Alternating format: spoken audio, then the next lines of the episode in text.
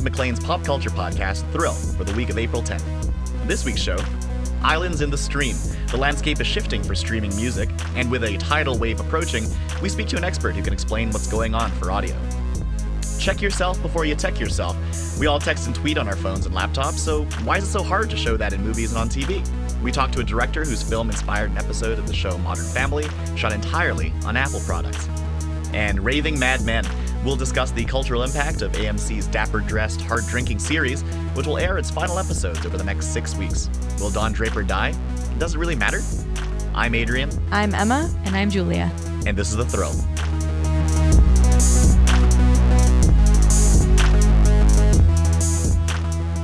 They came, they stood, they looked awkward. Some of music's most famous artists, from Daft Punk to Arcade Fire to Beyonce, stood stiffly together last week to sign a declaration to the latest thing in music streaming, Tidal. It's part owned by Queen Bey's husband, Jay Z. It was weird, but it's another sign of the ongoing battle over streaming music, which is jockeying to be the answer to a flailing music industry, with sales down all over the place. Spotify, Rdio, Google Play, they're all players in the field alongside Tidal, but are any of them really the future?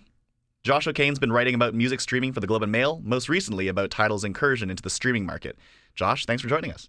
Thanks, Adrian. Uh, so, can you start by explaining what's supposed to make Tidal so special? Yeah, it's it's owned by the artists that we saw on stage uh, a couple of Mondays ago uh, that you that you that you named. Uh, they each have an equity stake. They haven't really confirmed exactly how much of a stake they have. There could be some other sort of private uh, owners that are that are there, but they literally have a stake. The artists uh, in Tidal's future success. So that's sort of why it's trying to differentiate itself from the Spotify's and the Rdios and Deezers of the world that are largely owned entirely by private companies who would then reap their profits from it.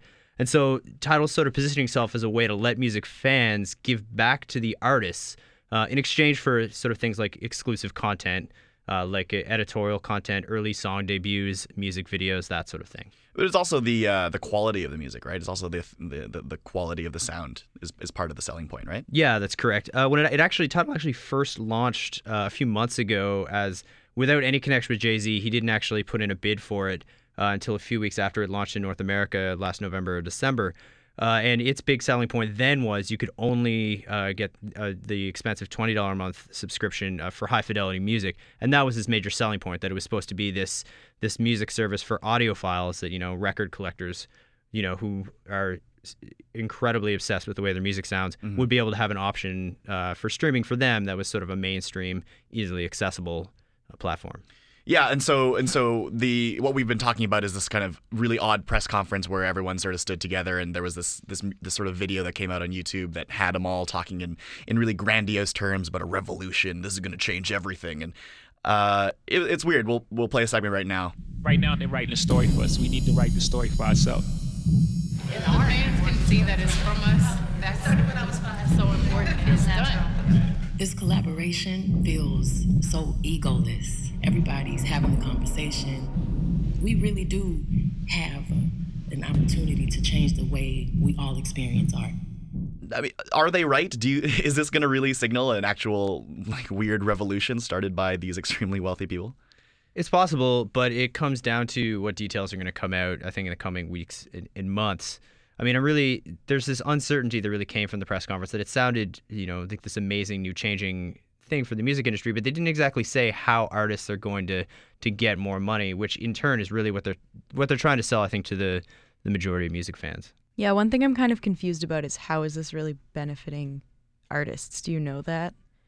I think in a way they're trying to connect with uh, they're trying to connect with uh, the fans directly and to sort of create this direct linkage. Like if you if you saw earlier this week, Beyonce and Rihanna both dropped new songs uh, on Tidal and exclusively on Tidal as a way to sort of differentiate themselves from other other platforms to say this is how we're going to directly connect with you from here on in. Uh, Jay Z also actually pulled uh, his seminal album Reasonable Doubt from other streaming services as a way to say, you know, Tidal is where you know significant artists are going to be going mm-hmm. today. And so it's weird, right? It's it, seems like this is uh, great news for artists, which and I think there's a lot of questions about whether or not this really is meaningfully going to be that. But at the same time, for like music fans, you know, let's talk about what the impact of this for music fans is. It rather than actually like democratizing music and having them all available all over the place, uh, we're actually seeing like some of our biggest artists uh, take them away so that you can only listen to them in some places. Like you know, you're just saying Jay Z is only some of his albums are only available now on Tidal. Uh, Taylor Swift uh, is not available on Rdio and Spot- Spotify. She Spotify. actually her back catalog's on Rdio. It's everything but Spotify. She's got a beef with them. Right. So it's this it's this weird thing that doesn't actually seem very good for music listeners in that uh, it's kind of like these weird fiefdoms of music now. I think it comes down to the fact that someone really needed to make a stand in order to shake up uh, the sort of the paradigm of how we perceive music streaming today. I think this is sort of Jay Z's stand of saying, okay, that's great that all these private companies are, you know, offering all these different music streaming options, but none of it is really giving back to the artists. They haven't said how they're going to pay artists more because in the end, every single streaming service is regulated by you know the contracts all the artists have signed with their labels and their publishers uh, who are going to get the majority of their income from sales anyway. What it does is it's saying here is a giant stand so that maybe more artists will flock to a single service because right now the, the waters are so muddied based on the fact there are so many services out there and they're all almost identical. So it's sort of giving itself this point of saying this is why Tidal you know may have the highest tide. So I have Rdio. I've had it for a while, and uh, I, I mean, I like it. Okay, I'm not really that hip to how streaming works for the most part, but I'm a pretty satisfied customer, I guess. And when I saw the conference, as with a lot of people, there was a lot of eye rolling with these like, you know, kings and queens of music on top of their mountains, sipping champagne and congratulating themselves for putting this together. And a lot of the reaction that I heard was, um, why would we pay more money for Madonna and Beyonce and Pharrell to have even more bazillions of dollars? That's what the the message seemed to get across, which I realize is of course not true because they were trying to. Uh, they, the reason why there were so many of those big names was that they would get a lot of media press, and their point is that like, what about all the other people that you don't know about? Like they're the ones who are suffering. Like for example, Aloe Blacc did a song with Avicii, I think last year called Wake Me Up and it got 168 million streams and he only made $4,000. So that's like, oh, you're like, oh, that doesn't seem fair. But I think I so then I downloaded a Tidal and I tried the the the hi-fi, I mean, which makes no difference to me because only certain people with certain sound systems care about that, and I am not one of those people. So there's no reason for me to pay ten extra dollars that's A a, lot of people's problem. Right. So um so anyway i was fooling around on, on Tidal and it you know they have playlists curated by um, big artists. They have music journalism on there. That's different that like spotify and, and rdio don't have that. And i was actually fairly impressed considering that i think the the average price, the non-hi-fi price, is something like ten dollars. Rdio is like thirteen dollars, something like that. It's by a few dollars, but uh, you know, it seems like a better deal. But but I the only reason I downloaded Tidal at all is because we were going to do this segment, and I don't think I would have cared uh, to look into it because I was so turned off by the the conference. So did Do you? you think that's age based though? And maybe, Maybe. if you're of the demographic who's like a big fan of, I mean, I'm a big fan of Beyonce and Jay Z, but I'm also maybe not as, I don't know, swayed by celebrity endorsements. But I think I totally would have been if I was 13 or 14. You know, if they, if Beyonce and like Destiny's Child had said 10 years ago, like, Maybe, but thirteen and fourteen year olds are sign up for this thing, most I totally the most would have uh, it. the the demographic that's most using streaming services that they pay for. I would imagine. Right. I mean, we're all look. We all looked at that press conference, though. I mean, that's half the battle. And and and at the end of the day, I think music streaming still remains a kind of uh, niche industry. I mean, it is in a lot of ways what the music industry really needs to continue to make money. It is a way uh, to do so. Uh, but I think uh, still a minority of music listeners are on one of these streaming sites. Um, and, and I think you know I looked at that press conference and I understand the criticism that it's like it's all these like major celebrities, but at the same time I I'm of the belief that uh, and apologies again for that, like another tide pun, but you know a high tide raises all boats, right? If the idea is that you know these are some extremely important artists, these are major artists of our time, they're part of this uh, platform that where you can get you know Aloe Blacc songs, for instance. Um, I think that has value. I think there's value on having th- these really lo- like bright lights shine a light on the fact that it's it's kind of true. Artists aren't getting im- reimbursed the, the amount that they need to be reimbursed for their art. Um, in part, that's the the problem with the digital world. I mean, you know, iTunes kind of I wouldn't say ruined everything, but iTunes set the standard by making a song worth 99 cents, and ever since then, we've been the mm-hmm. music industry has been grappling with the idea that that's now the the the gold standard and how much we can charge for a song, right? And that's part of the problem, right? I, I agree with you, but I think what they didn't get right in their message is that it was only the top echelon musicians saying, and, and their message was musicians musicians don't get paid enough money, and that that's a big disconnect. What they mean is people who are struggling musicians, and they are right, but that's not what it looks like, and that's mm-hmm. why I was more I was curious about Tidal and then I watched the press conference and then I was totally I was like I don't want this. Like f this basically. We just talked about a lot of different things. Uh, in terms of just like who's the demographic I think that might actually really want this. I think we need to scale back uh, if we each of us in this room maybe pe- peeled back 10 or 15 years of our lives and looked at when we were watching much music a lot the thing the reason that much music and MTV were so popular and now people are constantly whining about them is that back in the, in their golden days they were the ways that young music fans got access to the artists that they loved so much. And you would stay glued to your TV hoping to see music video X or the premiere music video Y. And I think what Tidal is trying to do is really capture that sense of excitement. Like look at the fact that Rihanna and Beyonce both debuted brand new songs this past week immediately right on Tidal is to say this is this new access point and I think you're going to see a lot of younger people say whoa streaming music is so cool and they'll go to it the way that people went to, to MTV or Much Music and in terms of just uh, the sort of major celebrities that are really surrounding uh, surrounding the service, uh, the whole point is that you know, yes, smaller artists are supposed to be getting more money. We're not really sure how. People, some people are saying that there's going to be double the royalty payment uh, paid out to smaller artists, but that's not necessarily confirmed by Jay Z or any of uh, Tidal's owners. It just might be something more. We're not sure how that's going to work. But the point I think that these big celebrities are there is they're literally putting, you know, they've each put some fraction of their money into actually having an equity stake in this. So there, if Tidal is like literally every single other on-demand streaming company that exists in the world today, each and every single one of these major celebrities is going to take like a loss, possibly in the first few quarters, an enormous financial loss uh, from this. I think it's their way of saying we believe that an artist-owned property might mm-hmm. actually be the way going forward. And in a way, that is kind of a cool stance uh, for smaller artists out there, though it is still clouded by the fact that they haven't put any numbers on the table. Mm-hmm.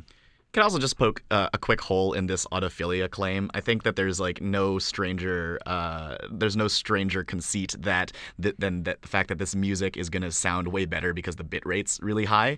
Um, oh, I, I, wrote about that months before Jay Z was even attached to that. It yeah. just unless you own 400 500 dollar headphones, yeah. like there's and like it's just not worth it. I mean, consider like the quality of a sound card in anyone's work computer, which is where most people are going to be listening to this yeah. above the age of 24. It's, it's one of those things where people say like, "Oh, I want to recreate vinyl experience on my computer." That's that's basically impossible. Like, I mean, that's just how that's the reason vinyl works is that you no longer have those boundaries that that limit the wave sound itself. This I mean, we could get really in depth about this, but the reality is like this is one of those things where it's going to appeal to quote unquote audiophiles, which I think is like the worst kind of person. I almost feel like they're sticking with that argument just to keep roping in Jack White because he is like he seemed the most like he stuck out like a sore thumb at that press conference, right. but he really is like he's the I would say arguably vinyl's global ambassador right yeah. now in terms of what he's doing with Third Man Records. Yeah. All right. Well, thanks for uh, thanks for joining us, Josh. my pleasure.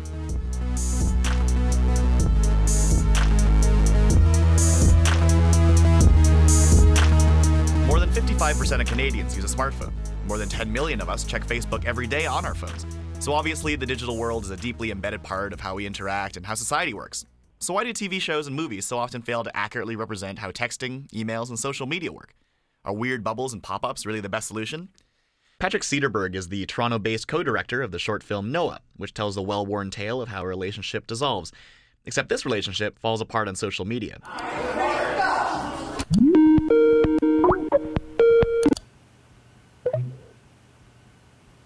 Hello? I don't see you.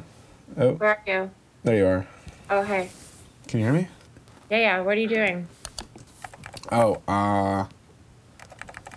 I was just looking at these.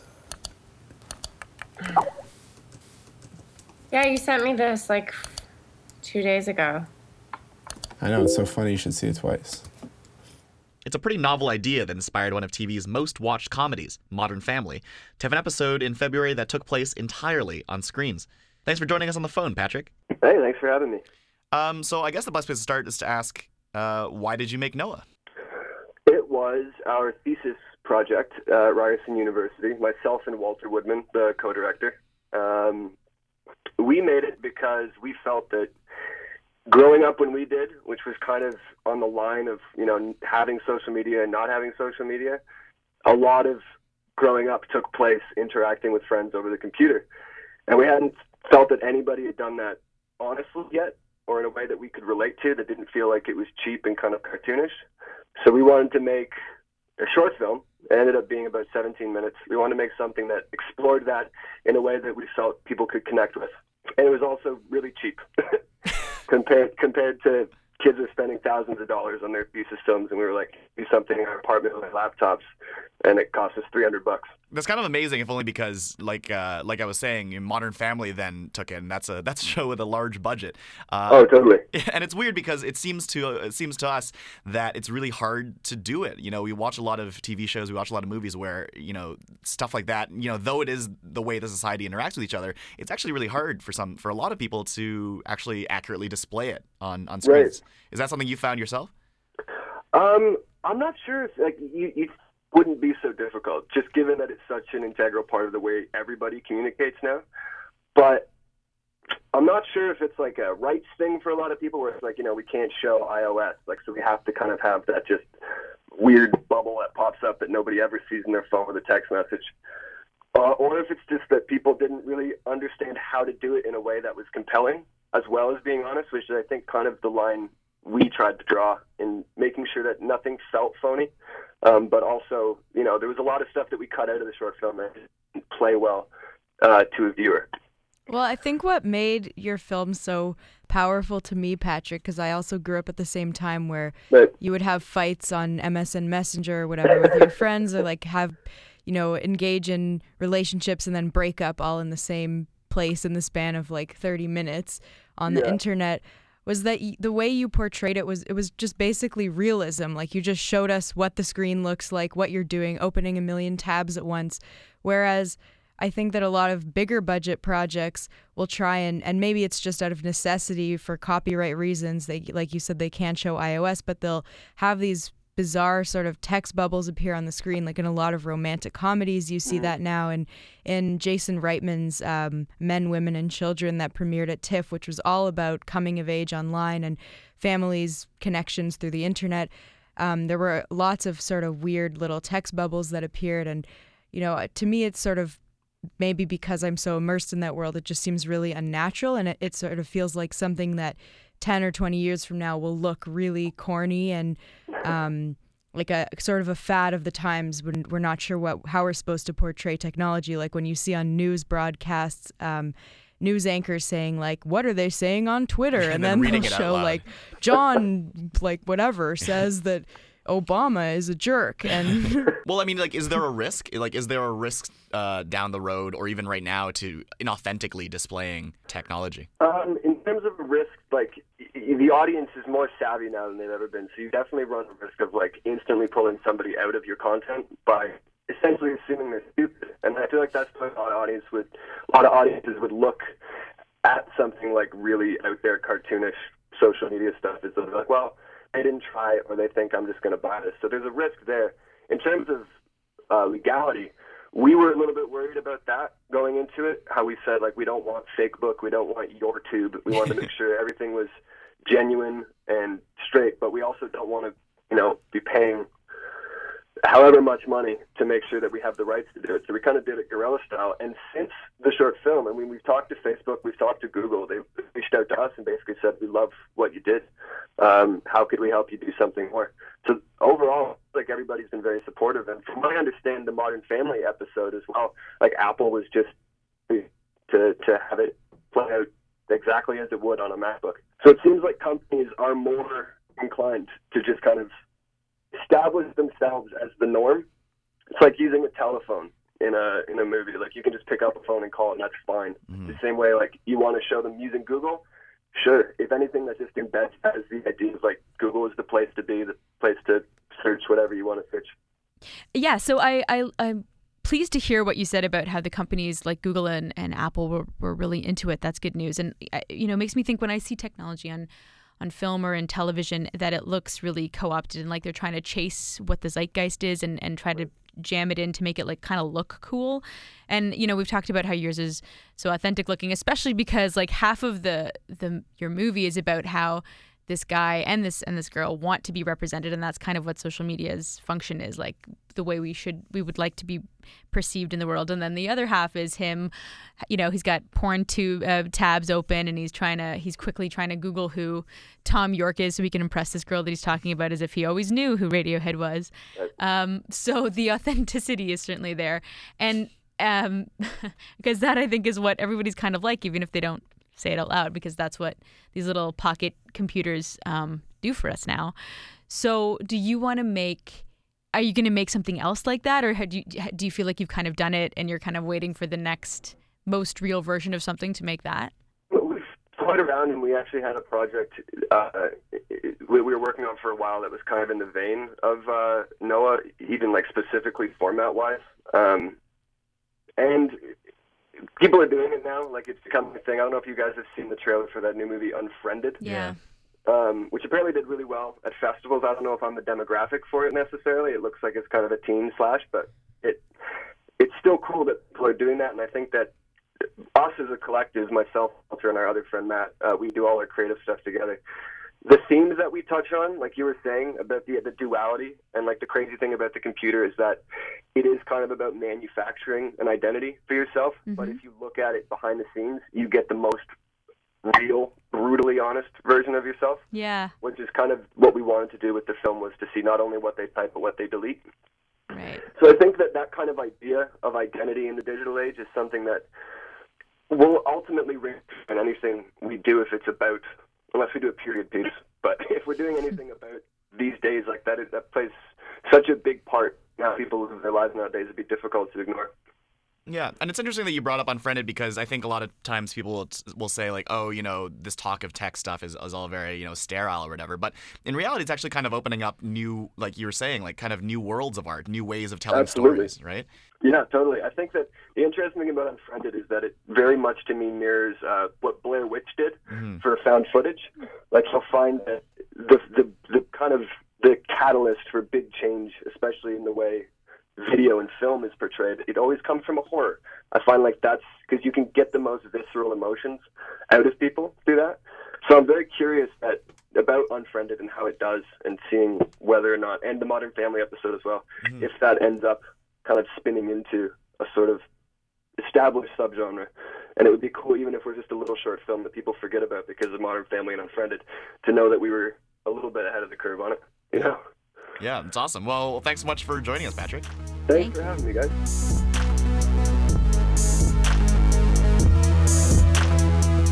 And then, suddenly, there were six. AMC's slow burning series Mad Men is nearing its end after seven seasons. It's about a lot of things from the cutthroat world of advertising to alcoholism to America's crowning in the 1960s and 70s, but most of all, it's about Don Draper, the anti hero at the show's core. A man who's fantastic at his job, but pretty bad at all the other stuff, including being a good father, a good husband, and someone who's sober most of the time. So let's start with Don. Uh, Julia, you watched uh, the first episode of the like second half season. What did you think? Yeah, I mean, I can't wait to see how it's going to end. I think a lot of people feel like that. I've been following along this whole time, sometimes against my better judgment. Mm-hmm. But I think that um, I have to say that I have a, a, kind, a little bit of a bone to pick with this uh, this narrative of that Don is a bad guy because I don't think he, Don is a bad guy. He's considered manipulative and narcissistic and a controlling, hedonistic uh, philanderer, and I don't disagree. But you know, so are the other guys. Roger and Pete certainly are, and Ken, Harry, and Lane have their moments too. Um, though, of course, we delve a little bit deeper into the layers of Don's personality because he's the star. But I don't think he's really that much worse than the other guys, certainly in terms of like a moral compass. Um, I think that they're just as bad as each other, and that's kind of the point. Like the, the men of, of Mad Men live inside this this system that rewards that mentality of do whatever it takes to get what you want the way you want it despite on despite who you might have to step on to get it whatever means necessary to be the alpha dog. And i think that's why people bristle at don specifically because he's the like the fullest version of uh, that kind of archetype. He's the poster boy of that apex of um, masculinity that mm-hmm. was revered in like the 60s and mid-century and he's you know he, he appears successful and rich and in control and suave and like matinee idol handsome. And uh, that's why we're kind of so torn on don because he looks so cool while he's doing it. Um, even though we we know he's kind of morally reprehensible and he had to do some pretty morally reprehensible things to get there. But I think that he's that continuously jerky because it's insinuated that it's okay and impressive even to kind of do what's necessary to get there and they're they're all like that. I don't think that's necessarily a very good excuse for being a bad person. It's similar to the Kanye discussion we had last week. But what kind of annoys me is I, I think you're right in the sense that no, he's not a mass murderer. He's not that bad. And yet, John Hamm, who plays him, um, constantly talks about how it's so hard to play this complex and and morally, you know, empty character. And I just find it so obnoxious when actors talk about how hard it is to play bad characters Mm-hmm. because it's basically like saying, you know, it's so hard pretending that I have problems. Yeah, well, I mean that's what acting is. Like, Yeah. like I don't know what he's complaining about. Well, I mean, it's, I guess it's extra difficult insofar that ends up a lot of the problems that uh, Don Draper had. It's true. John himself had. He, you know, uh, this is an actor who came out recently as saying that he just got out of rehab. Oh yeah, now I feel Um, bad. but uh, it's too late now, Emma. Yeah, it's too late, It's all on the record. But he does have problems. but there's something about Don, right? I mean, this is uh, he is the anti-hero. There are a lot. There is a lot that's unlikable, not just about him, I guess, but also really every character has its The many has its many warts. especially. Sure, um, but we still find ourselves uh, unable to look away. Um, uh, there's something we, we care about him inexplicably, and I think in part that's the uh, the great thing about this show is that it's so slow moving. A lot of it people would criticize like who criticize the show say that it's not any good because nothing meaningfully happens.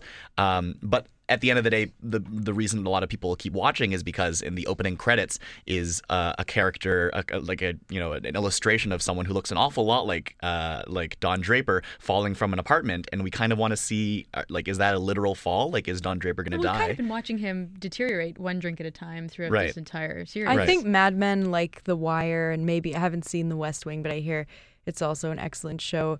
Maybe those shows are, are appealing in the same way reading a good book is. Like you don't feel stupid after you watch them, and you don't necessarily need all of these cliffhangers and um, you know big events to happen to make it feel like something has actually. Yeah, well, Right. it's a it's a it's a character of study, or it's a sorry, it's a study of the characters of of character. Really, Right. that's really what. But that's what's interesting about Mad Men is that it is it's basically a, a story really about the progress of time. You kind of see it in like you know Rogers' porn mustaches that no one talks about because that's just how people had mustaches at the time. You see it in like the way that they dressed. Uh, Jaime Weinman wrote a story about how the clothes really are telling the story in Mad Men because the story is that America is growing up, and, and over the course of that we see Don I think Draper it's about grow the up too. evolution of what's considered acceptable, kind of. Right. What that's what you're sort Yeah. of pointing at, But whether what's- in clothes or personality or Yeah. whatever. But what I think is strange is that Mad Men is a is a show that really has eschewed these major moments. Like there have been big moments, like major stuff, like actual stuff. You can be like, oh, that guy died here, and like you know stuff that mm-hmm. would happen in real life, but also would happen in TV shows and dramas happen. But we don't really talk about that when we talk about Mad Men. We really care about so much about the character of Don that, that that's interesting, and I- and I feel like that is the, the the show's greatest success is that we care so much about a person who meaningfully has not changed dramatically in his life, and, and yet we still want to see him at the end of this either die or escape. And I, and I think that's that says a lot about the age of the anti-hero we're in in That's TV right now. just the power of cool. He's a really Right. cool guy. I think actually the reason why it's like that is because it's more it's rooted in reality. Like you talk about the antihero, and sometimes in television, the another other versions of, of antiheroes that come up are like Tony Soprano or or um, Nucky from uh, Boardwalk Empire. But those guys are like mob boss fantasies, and Don Draper is a person who. Th- those kinds of people were truly real in the 60s and he was successful in a legit way Yeah. in the way that Tony Soprano and Nucky were they did illegal things or were these you know what I mean Well, like but he- Don also like is a war like escaped the war by taking on someone's but he name beat the in system fraud. overall. Like he Right. is, you know, virtually what he would now be a CEO if he existed today. Sure. And he gets all these beautiful women. He marries some of them. He can have affairs. He really gets away with basically everything. Mm-hmm. But part, I mean, that's kind of what the show's about. Is, is it shows that he gets away with things on the surface or in in life, but inside he's crumbling, and because.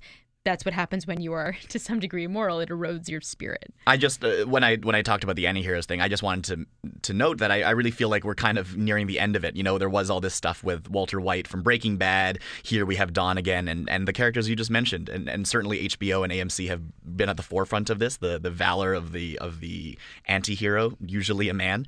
Um, I think people there's a real chance that this could be one of the last shows that really has a protagonist that's so clearly anti-heroic uh, i think the, the the archetype is is really getting to the point where it's hard for me to see myself caring for another character that's a lot like don or a lot like walter white someone who is so deeply flawed that somehow so unlikable and I still have to like it. I think there is going to come a point where people don't want to watch that anymore. Well, you remember when Colin Horgan was here a couple episodes ago, he was talking about girls. We talked about Lena Dunham's character in Girls as being that kind of unlikable. I mean, I know she's not exactly like Don Draper, of course, but that she is in her own way an anti-hero and that seems quite successful. So maybe it's just I mean, who can you know, you can't predict the future, of course, but I, I do take your point that the, this is kind of um, a role that has been it's it's beating a dead horse Mhm. at this point. Yeah. That kind of personality. Mad Men, it's a show about clothes. It's impacted the way that men drink today and Tie pins. tie pins, and uh, maybe it will end the anti-hero. Who knows?